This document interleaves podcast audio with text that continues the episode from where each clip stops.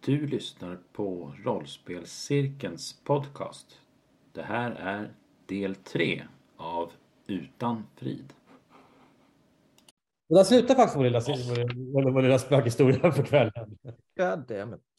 Ja, jag hade velat säga liksom att det här skulle varit en, hade det varit en amerikansk film så hade det här varit ögonöppnare för oss alla och vi hade skärpt oss. Men Ja. jag tror jag, Det var verkligen som du sa Johan, det var, det var en one shot. Men, men hur, hur mycket av det här var nedskrivet och hur mycket var ren improvisation? Det kändes som det var rätt mycket improviserat ändå. Jättemycket improviserat. Det var, alltså, det, det var ganska roligt, men jag gjorde verkligen det. Alltså, det var ju framslaget. De har ju så här slumptabeller med roliga idéer. Mm. Så att jag hade slumpat fram vilka ni skulle vara, att ni skulle göra den här inbrottsturneringen. Jag, hade, jag, slumpade, Ah. jag slumpade fram vad... Jag slumpade fram den här tjejen som ni träffade, var framslumpad. Hon är framslagen. Vem hon var inte vad roll hon hade. Mhm. Jag, slumpade fram, jag slumpade fram den här leende mannen som ni för bara antydningsvis såg. Sen, sen resten var, hade jag kommit på. Och en del improviserade vi fram under själva liksom. Men det fanns liksom det finns eh, ganska kul så här. Så jag, jag ville testa spel på det sättet. Jag ville testa slumptabellerna. Så det var, man fick lite så här input.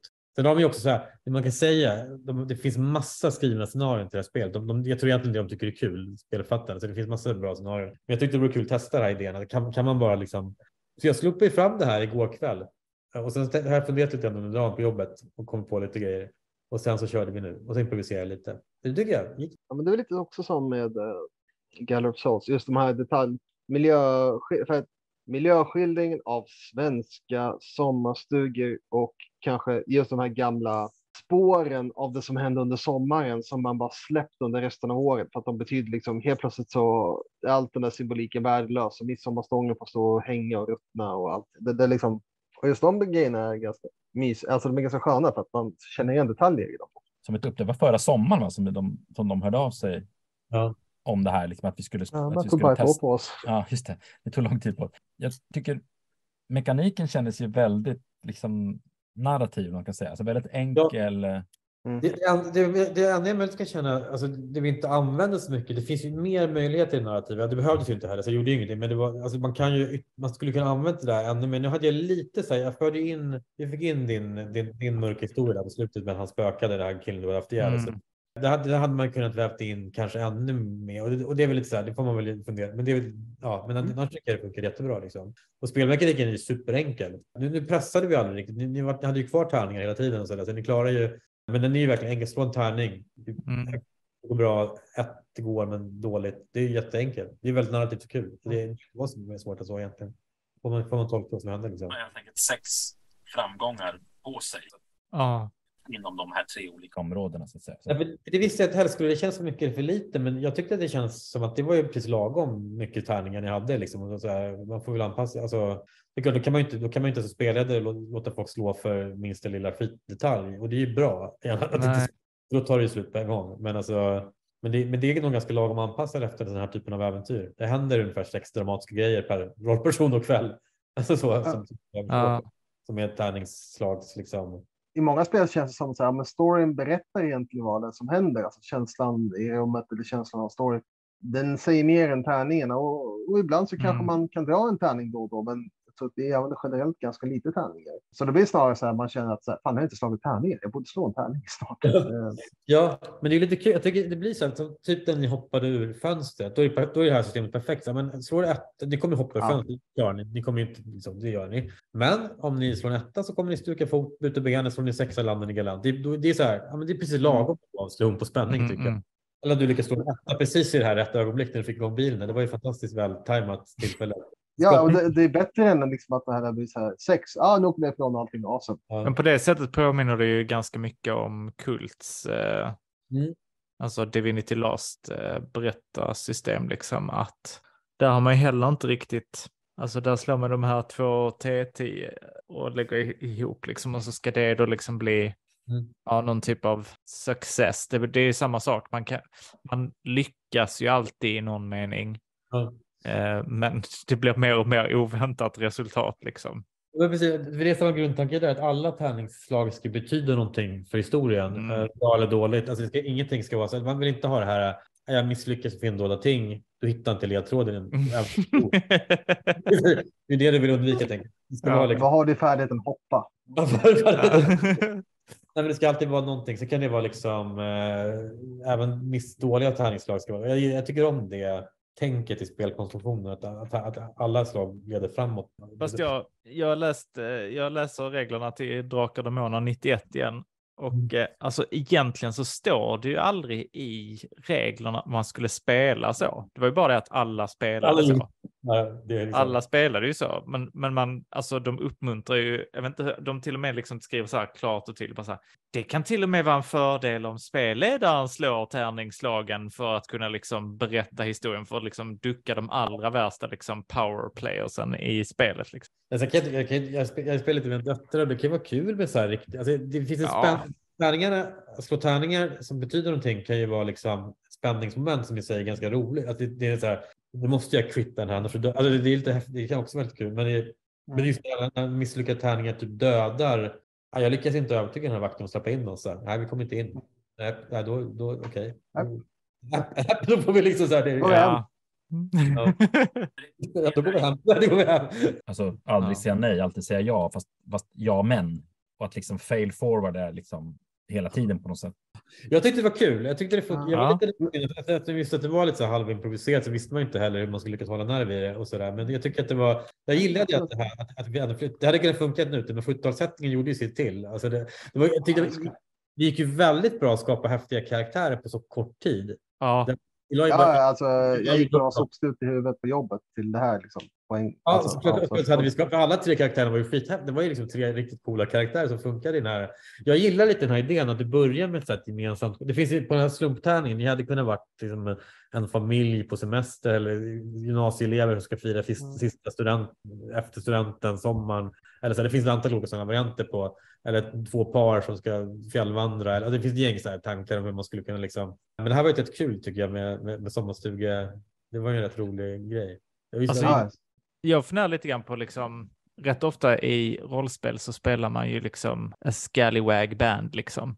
Att man är de här, eh, en, en eh, rövare, en magiker och en liksom, alla har sin. Nu var vi ju väldigt lika, vi tre liksom.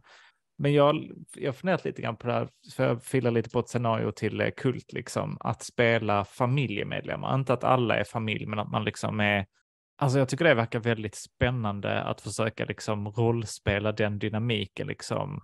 Ja, jag tror det, men jag tror det kan vara, jag tror det kan vara, jag tror det kan vara riktigt, eh, jag tror det kan bli riktigt bra. Och just i sådana här spel kan det bli väldigt så här, för då, man höjer ju också insatsen lite grann, typ så här, ja men säg att man spelar mor och dotter eller far och son eller ja, alltså man spelar liksom barn, Ja. typ. alltså det kan verkligen höja insatsen rejält. Jag tycker det, när vi spelade, några av oss spelade ju Gallery of, alltså Kult-scenario som vi spelade, och då spelade ju två- ett, ett, ett filt par. Det var roligt. Mm. Mm. Som, som blev de kära också, det ser de igen under, under spelet igång. alltså, alltså karaktären, alltså, vilket var roligt.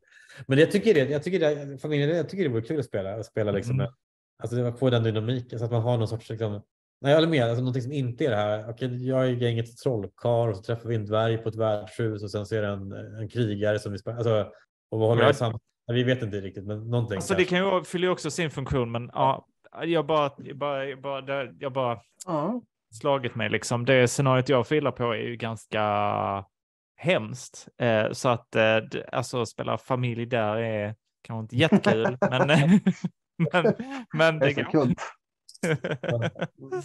Alltså det skulle vara kul någon gång att så här preppa innanför. Så här, Okej, men nu kommer vi köra så här. Ruben Östlund, Lars von Trier. Det var plattan i mattan här. Alltså nu, Ja. Vi körde på danska och det här kommer bli konstigt.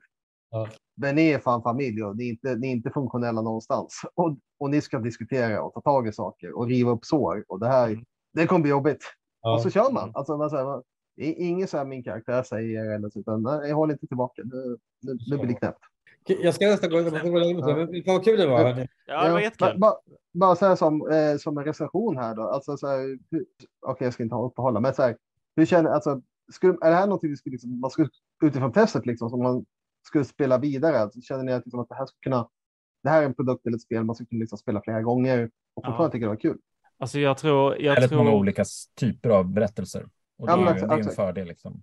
Men jag tror också, alltså det här med one-shots är lite så, det beror lite grann på vad man menar med one-shots också, för att jag är ju väldigt mycket för lite längre kampanjer, egentligen är jag det. Det här var en bra one-shot, för det blev lite grann som, ja men lite som en film liksom, eller en novell eller typ så. Och det, det, det var bra, det är lagom liksom. Men man, jag skulle gärna vilja veta vad som händer med de här typerna nu, ett, alltså ett par gånger över, för att de har de här mörka hemligheterna som man liksom, det är inte riktigt. Tio år senare, fem år senare. Ja. Liksom. Mm. But we killed the guy. Ja, men det, det, det ligger det där faktiskt. Eh, spelet är ju verkligen inte byggt för kampanj. Det finns inga regler för så färdigutveckling. Mm. Det är verkligen tänkt. Jag tycker det är ett sjukt bra system för just det vi gjorde ikväll. En, så- en så här spökhistoria. Som man, jag, jag, tänk, jag tänk, när jag läste spelet tänkte jag så här. Ja, men det här är ett rollspelsystem för att få de här scoutstugehistorierna man berättar. där, När man, alltså, vet, man sitter liksom och skrämmer upp varandra när man är på så här, ja, scout. typ. Men det är, klart, det är lite, jag köper det, det här med mörka hemligheter och det, man måste liksom få in, att hinna få in det också i en sån kort historia. Det är inte helt Oh. enkelt. Ja.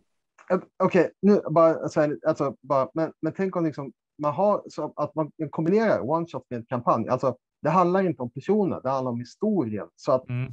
det som händer våra kar- karaktärer nu, för oss är det slut.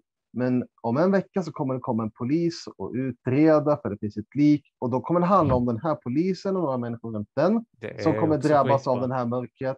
Och sen Mm. så kommer de göra saker på och framåt Mm. och sen slutar de finnas och då Mm. kommer nästa person som involveras i polisens självmord eller vad fan det är. Mm.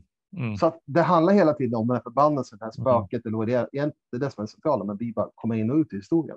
Lite djurkyrkogården sådär. Mm. Ja. Ja, det ska jag Ska vi avsluta med att sätta betyg? Om vi nu, eftersom att vi nu gjorde det som en liten recension. Hur många Mm. liksom, rollspelscirklar mellan 1 och 5 tycker vi att den här produkten förtjänar? Just det. Ja, men jag, tycker att det, jag tycker nog att den förtjänar en femma på riktigt. För jag tycker att det, det som är snyggt är, en, det är det det är. Det är ett system för Mm. one shots. Men det är, den, den försöker inte vara någonting annat. Nej, nej, nej. Jag tycker den här Västerbotten-settingen är briljant. Alltså, Mm. jävla rolig. Alltså, det är för att de är därifrån, fattar men, det, men jag tycker vi märkte det i det här vardagliga, eh, alltså stugbyar, sommarstugor, alltså så här, den typen av.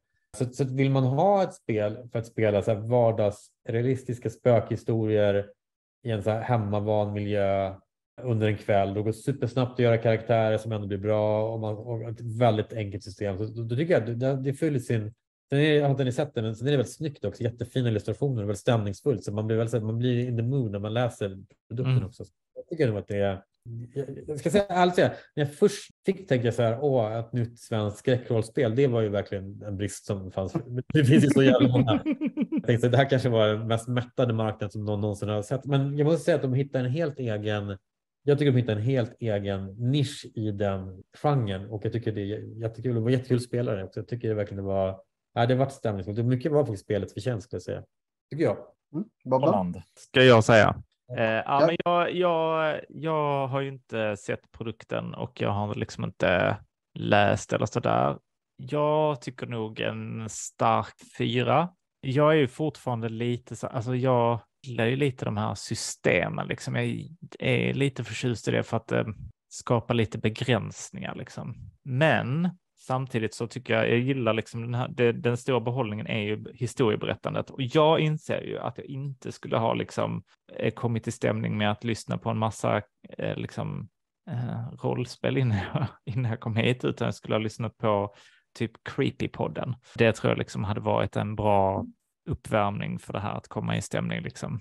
Eller typ eh, Ivy de Lindqvist känns det också väldigt mycket som. Jag det tänkte jag på redan innan, alltså för någon vecka sedan, att det hade nog varit en bra uppvärmning. Så, det, så för alla de som liksom gillar svensk skräck så tror jag liksom, verkligen att det här kan vara en, ehm, en bra grej. Jag tänker framförallt på de som läser IVD kanske, att, ehm, att liksom man vill kanske ta sig in i en sån värld som har det övernaturliga, men ändå den här svenska realismen. Liksom.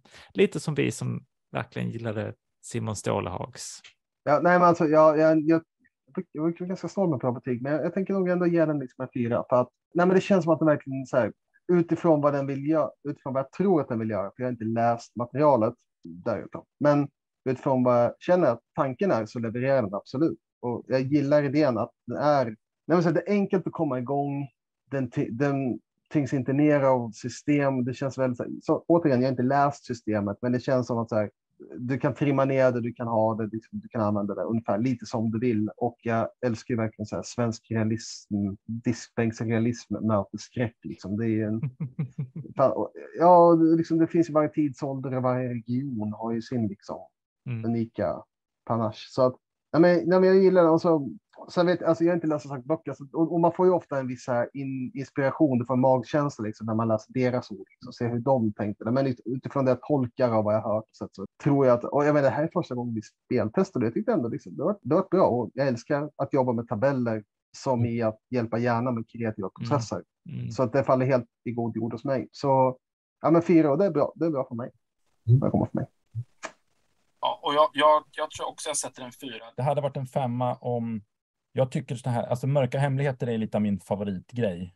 Tror att, att det kan vara svårt att få det i spel eh, med tanke på, alltså det rimmar svårt med det här one shot, som vi var inne på där tidigare. Mm. Men det är precis som Andreas säger, en stark fyra även för mig.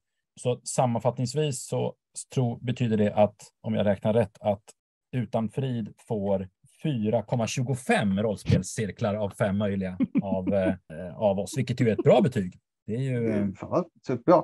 Ja, mm. det, och det, det, det tror jag den, den, andra produkten som vi har, jag tror vi, vi har recenserat chockberedskapsteam. Men är det här också. deras första spel de har producerat?